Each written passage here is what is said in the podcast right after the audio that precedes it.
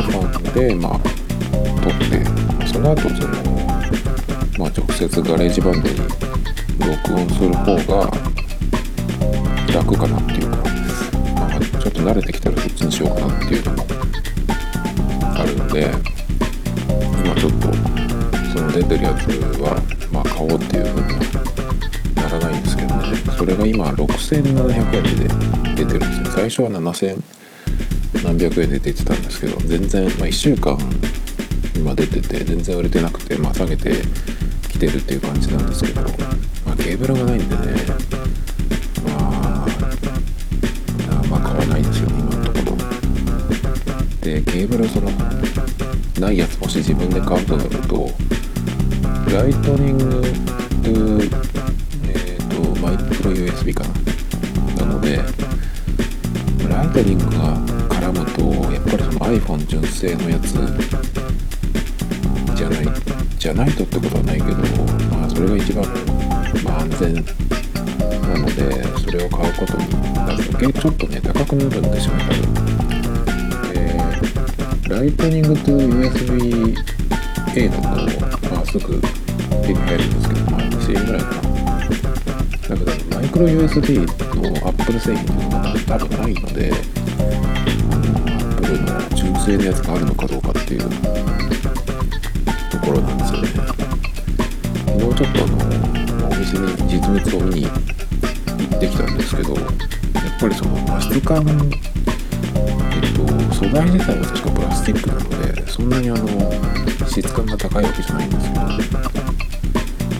あのやっぱりそのサイズ感とかねの塗装の感じとかやっぱいいなと思ってデザインができればこれを使いたいなと思って。それか最悪最悪っていうかあのもしね MV5 が出てこなかったら MV51 があのもっと四角っぽい感じのでかいやつがあるんですけど値段がね2倍ぐらい違うんですけどね2倍どころじゃないかメルカリで見ると。3倍ぐらいはするのかな。まあでも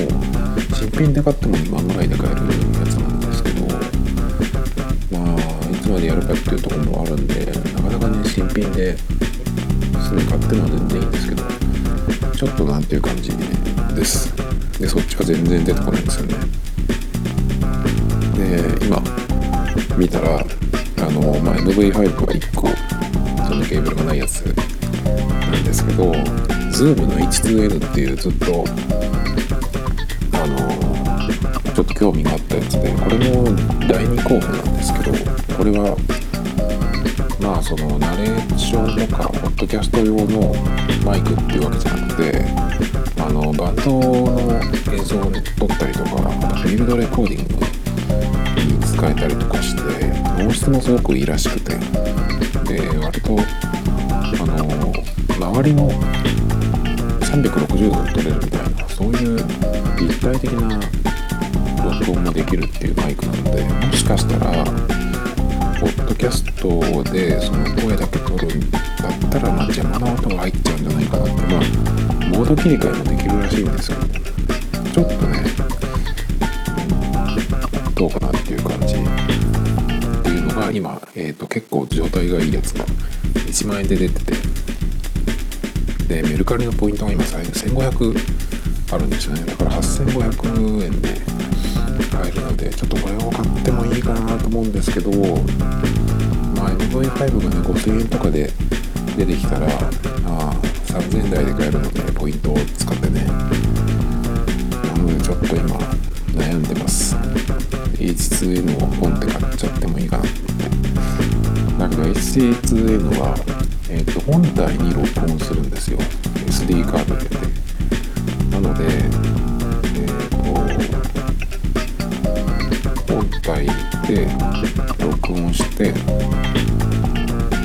SD カード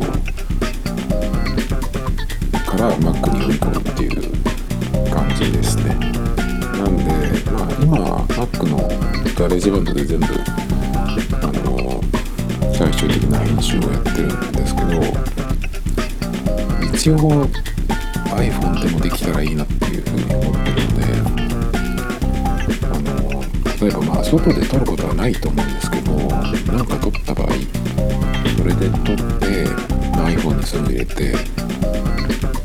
で、えーまあ、完成させるっていうこともできるようになるのでその場合、えー、と SD カードを読み込むのにカードリーダーを、えー、と用意しなきゃいけないということでで今そのカードリーダー買っちゃうとあのライトニングじゃないですか今。で今度の iPhone が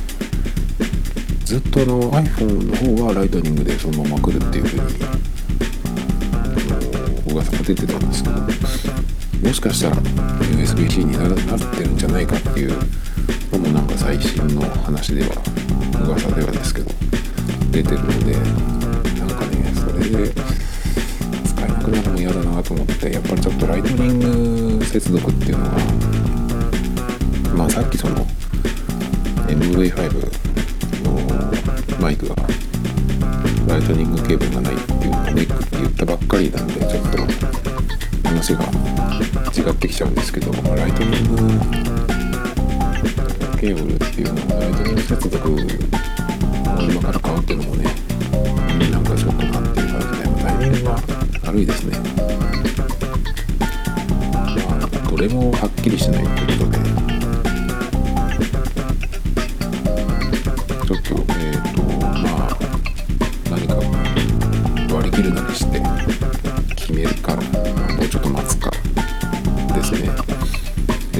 で今あ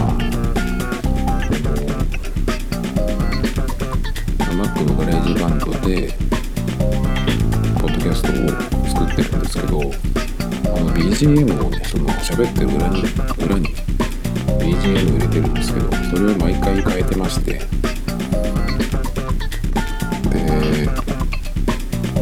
その BGM はまあ GarageBand に入ってるループだけで作ってるんですけどだから別にそんなパパッと作れるんですけどねその Mac の方で Mac の方のガレージバンドでやってるとあのループはもちろんあるんですけど iPhone 版のガレージバンドだと例えばピアノとかギターのその演奏するっていうことができるんですよね。そのソフトウェアキーボード。でなんですけど、まあ、それができるとちょっとした、まあ、フレーズなりリズムで例えばベースをこの音でこういう感じが欲しいなっていう時になんかちょっと作ってで後でそのリージョンを開くっていうのかな。ピアノロールでしてまあ調整してしっかりリズムを合わせたりっていう風にすると、まあ、オリジナルのパターンができるのでちょっとあのループでないけど、まあ、イメージがある時っていうのは iPhone 版だとそういう風に自分で自力で作れるんですけど Mac 版だとあの USB キーボードなりギターを接続しないとそれができないんですよね。自分のその、まあ、演奏ってことではないけど自分でその入力する音を出すっていうのができないんですよ。なんでまああのちっちゃいあの USB のキーボードっていうのがあるんですよね。あのビアニカぐらいの大きさの小さい鍵盤のやつでその鍵盤のサイズも25とか37とかそういう小さいやつがあるんですよね、まあ、なので、まあ、両手で弾くっていうよりかはちょっとこうコードを押さえるとかちょっとしたまフレーズを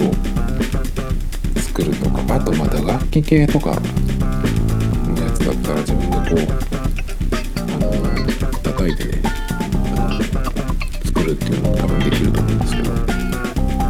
なんかそういうのもあってもいいかなと思ってまあそれもちょっとメルカリで探してたらですね、まあ、コルグのマイクロキーっていうそれの25件が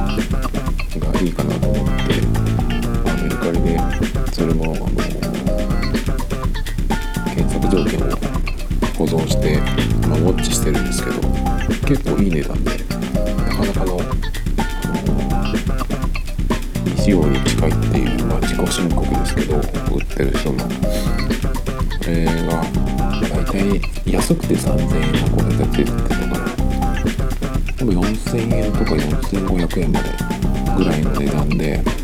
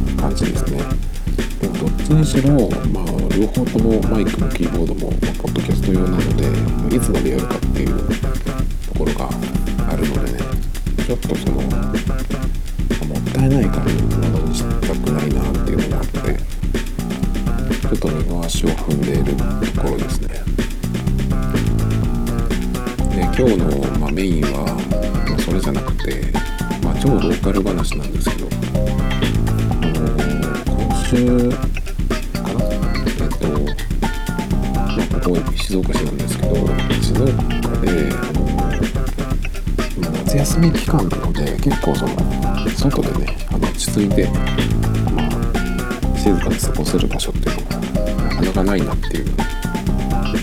ことでどっかないかなと思って集中的に探してたんですよねいろんなお店とかに入ったりして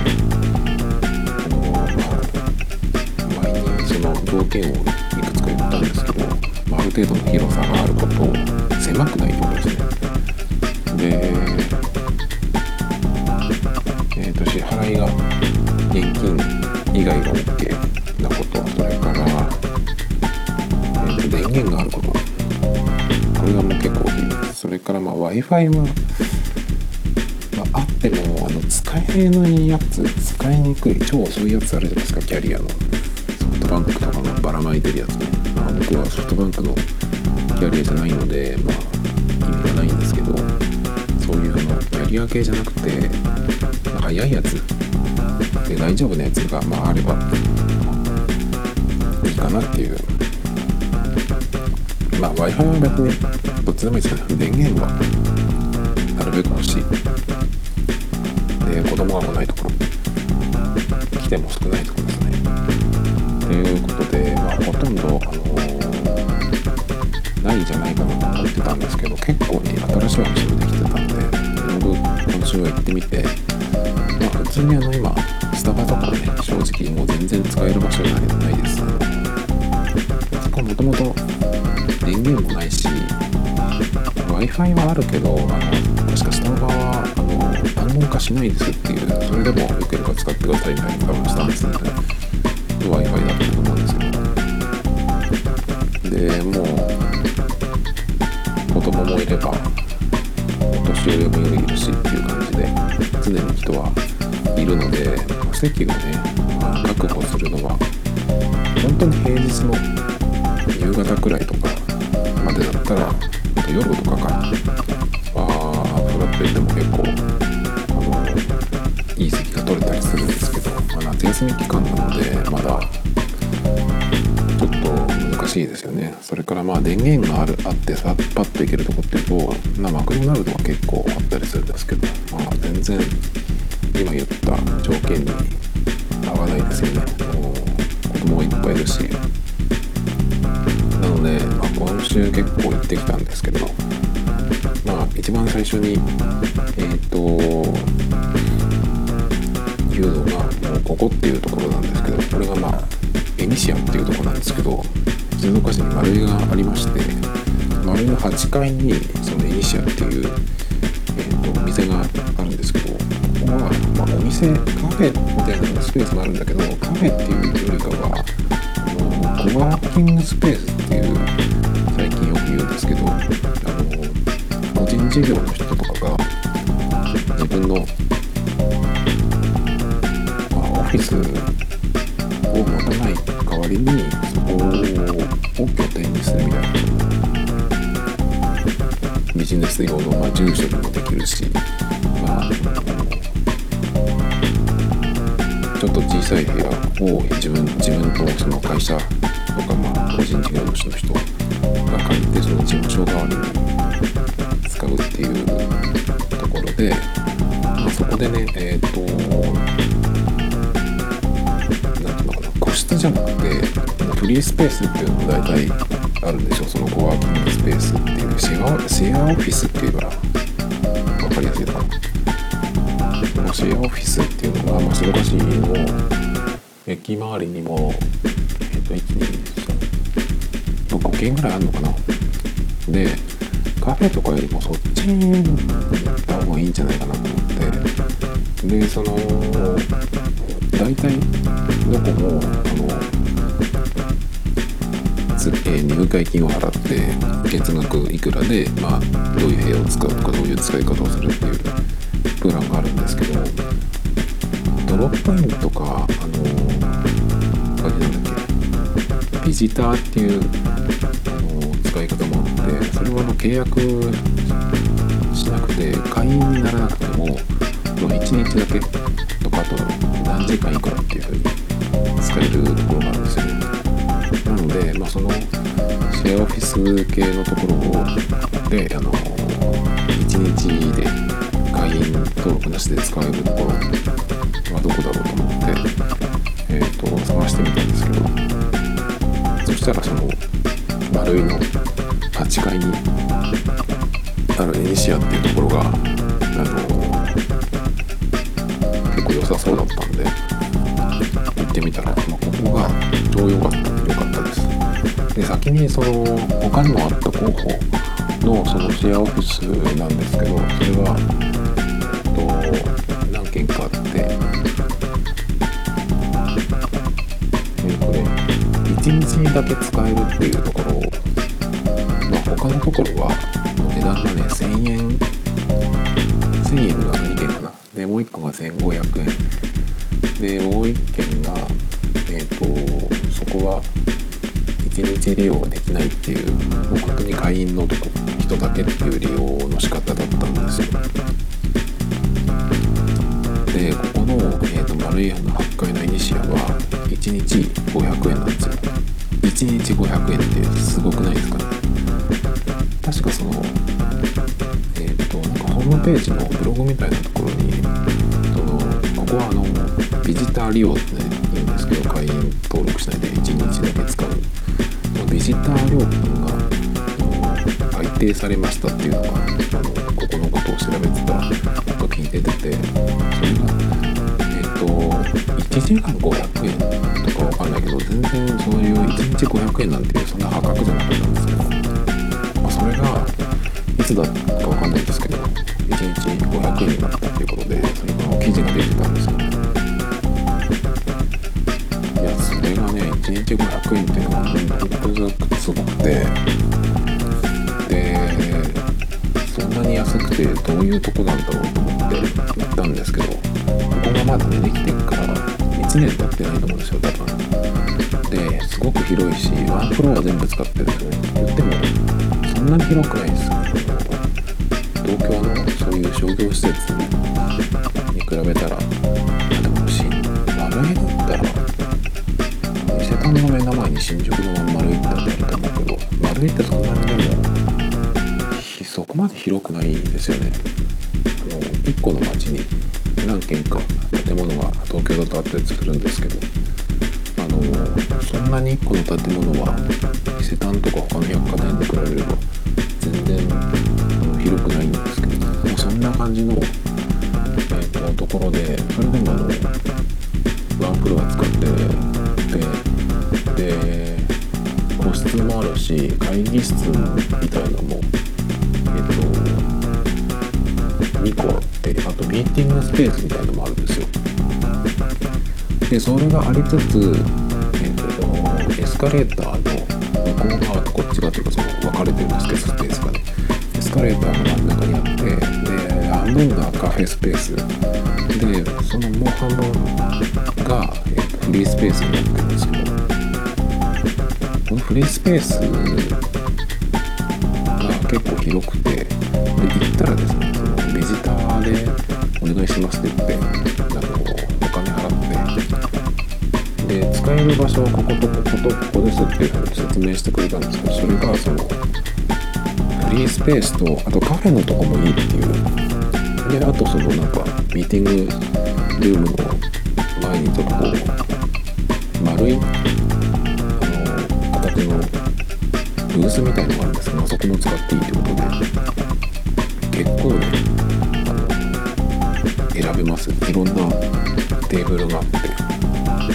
これで1日500円すごいなと思っ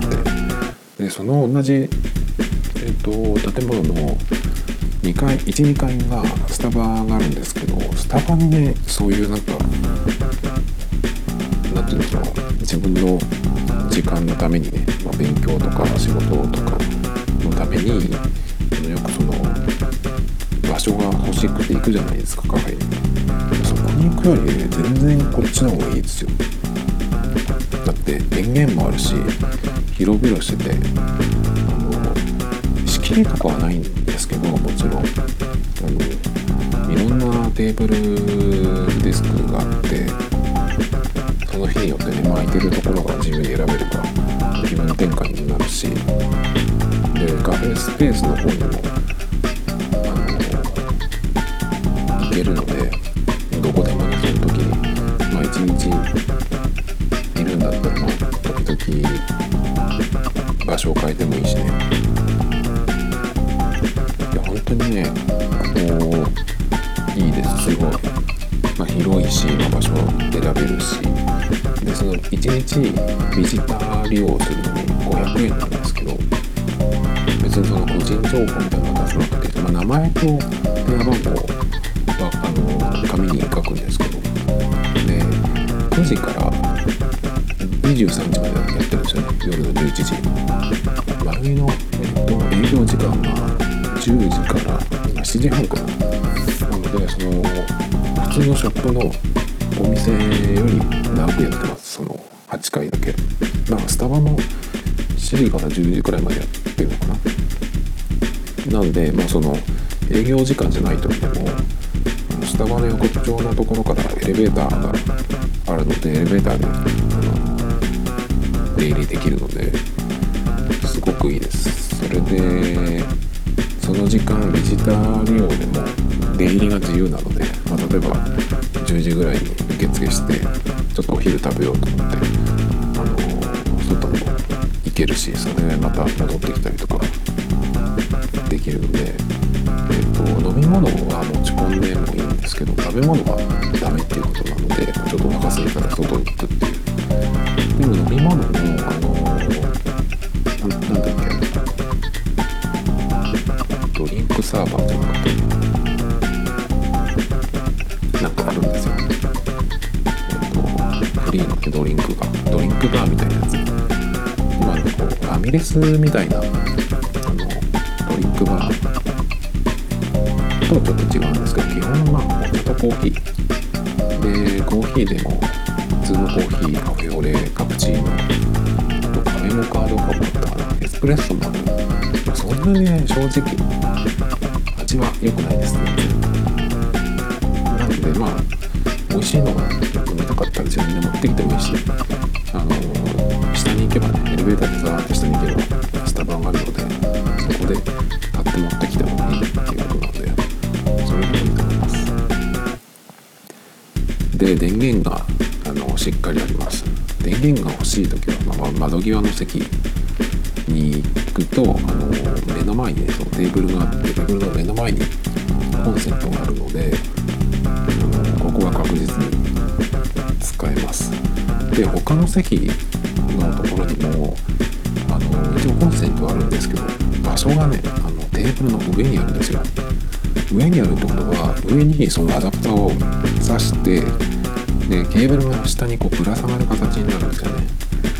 で見てるとまず僕はそこは使ってないんですけど見てると他の人がねあのパソコンの電源アダプターだと割とその長めなのでケーブルが上に挿してもそのテーブルまで届いてるんですけど iPhone の電源アダプターだとテーブルまで届かなくてぶら下がる格好になっちゃうんですよね。なのでこの間この間じゃなくて昨日か。あの言ったらその、まあ、iPhone で充電したり人がアダプターを上のとこに挿してでぶら下がっちゃうからこう手で持ってたんですよ。でその方はあのパソコンがあったのでなんでパソコンであの USB ケーブルでねそのつないで充電しないのかなと思ってよく見たら MacBook だったんですよ。12インチの。あれはもう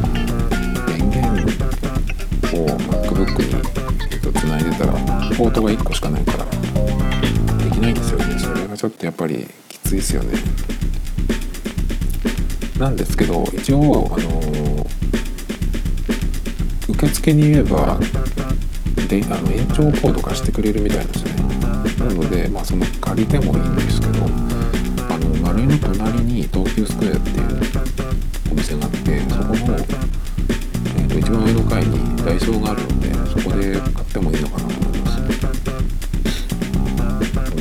専用のね買ってもいいかなと思いますそこのダイソーはあの100円ショップですなかなかないんですけどカードを使えたんで確かキャッシュレスでいけますあそうだそれであのビジター利用が1日500円って言ってたんですけど丸にあるのであのエポスカードっていうクレジットカード持ってる人だと450円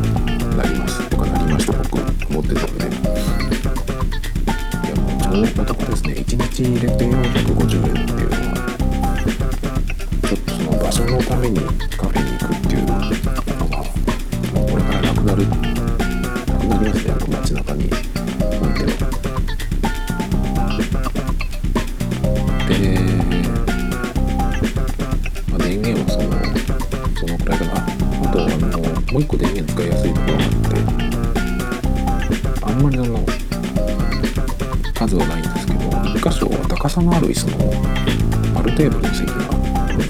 この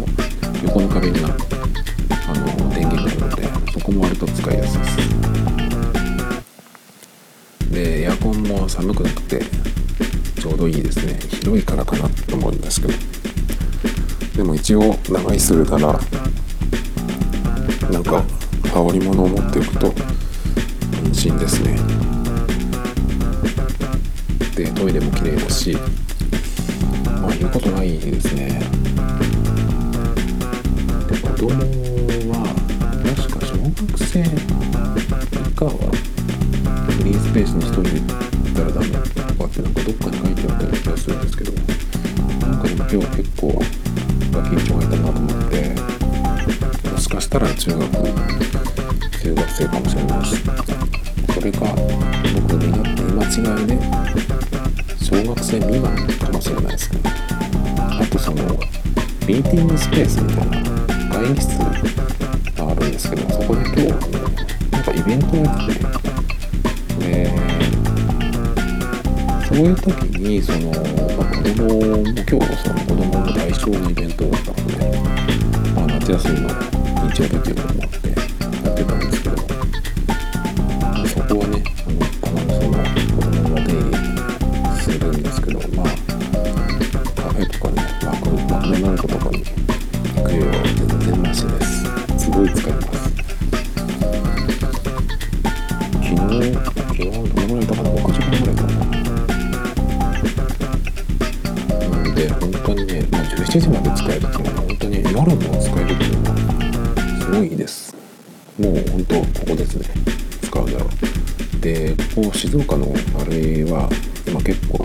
集客が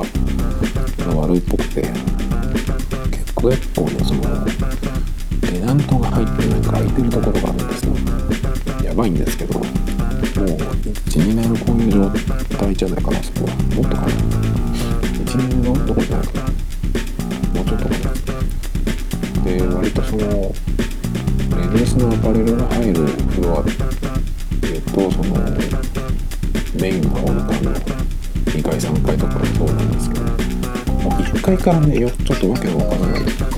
のテナントの入れ方してて1階もなんか奥は今閉店して空いてたしで2階3階もなんか無理やり埋めてるようなところがあったりしてなんで結構まあ丸い自体がその人が入ってないのかなっていう感じなんですよまあ場所はね全然申し訳ないとこで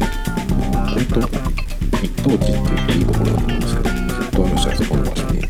なんでまあそういうところなのでその最上階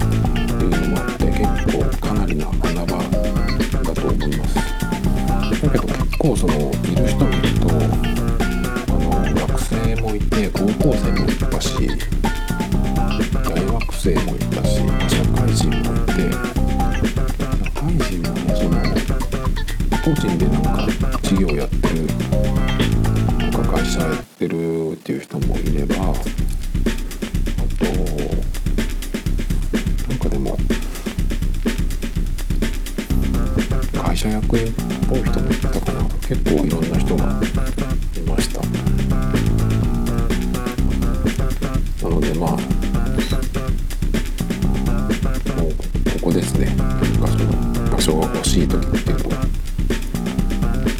ここ以上のところは多分今ないんじゃないですかね。他のそのシェアオフィスっていうのは、まあ、いろいろあるんですけど基本的にその個室ベースのところだけっていうのもあるしあとまあフリースペースがあるところもあるんだけどここほど広く広くて安くて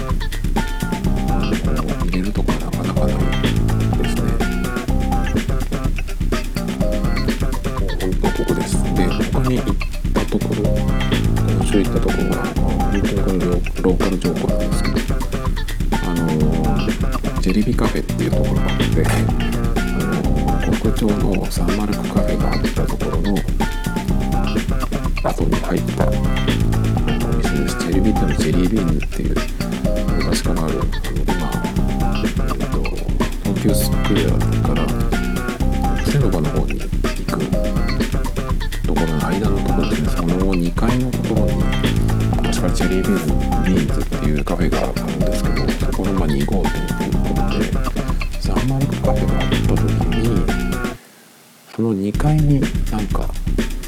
あのオープンしたそうなんですけど今サンマルクカフェが移転しちゃって伊勢丹の方向かいに行ったんでそこが空いて、えっと今1階をカフェとしてやってるみたいです。でちょっと行ってみたんですけどえっとその行った時はなんか張り紙がしてあって今は1階だけです。1階しか使えませんみたいな。感じなので一応なんか2階もだからそのそのジェリビーカフェとしてやってるみたいですね。だけど多分あの感じからすると1階だけがメインじゃないかなと思います。でもあの現金のみだったしあとね結構その一人の時間として使うので使い勝手が良くないです。テーブルの数が多いんですよ。2人だけとか1人用のカウンターとかがなくてえっ、と奥の方のに行くと大体まあ4人掛けの大きいテーブル。それからもっと大きい8人ぐらい座るのがダイニングテーブルみたいなあの2個ぐらいあったりして。あんまりそのなんだろうな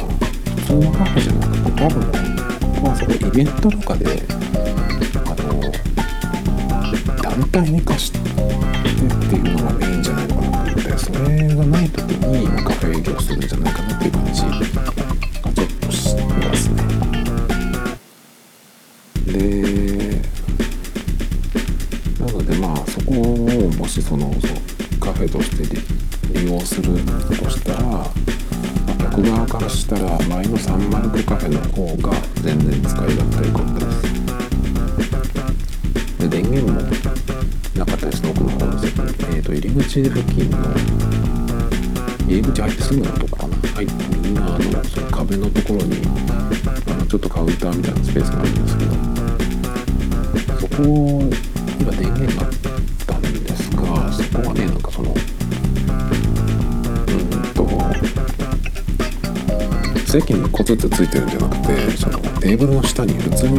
ついてる。あのコンセプトだったので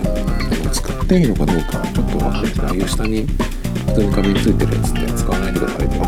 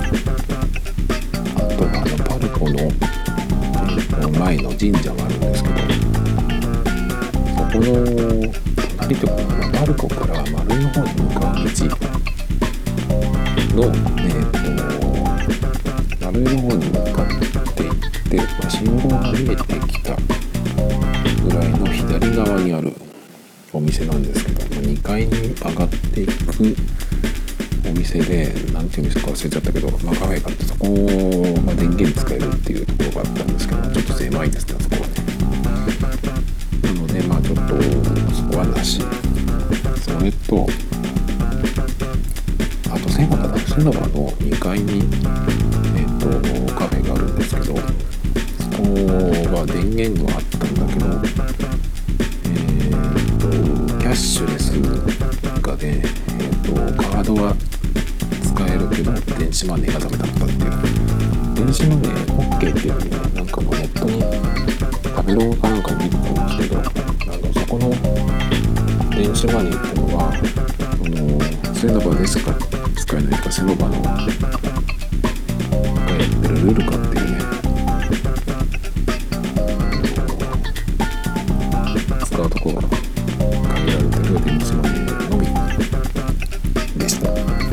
レジットカードは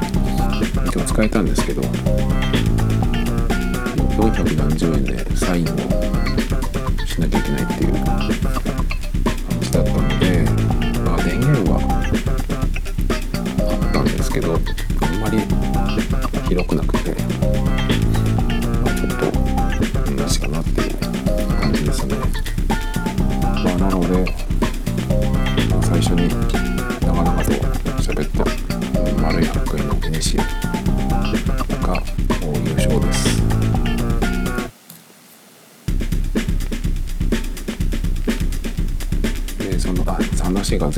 ますけどジェリビーカフェ、まあ、結局、まあ、電源なくて。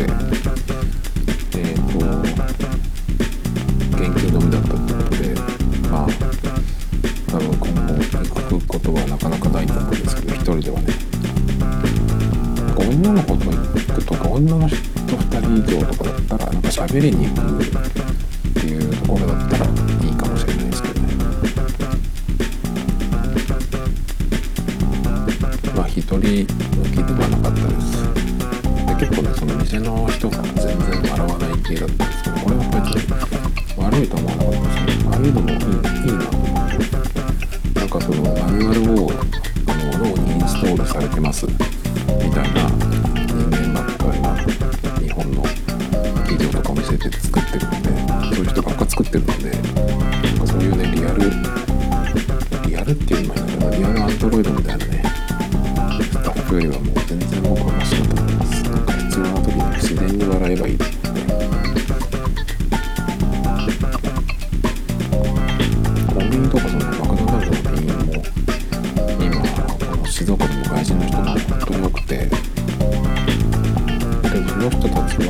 の日本人みたいな変なそう。接客の洗い方自然な声の出し方とかしないですよね。僕はもうずっと言ってるんですけど外人さんの方がいいです。日本人の男は一番嫌ですね。自分もそうなんですけど東洋人の男っていうのも一番下だと思ってるんで。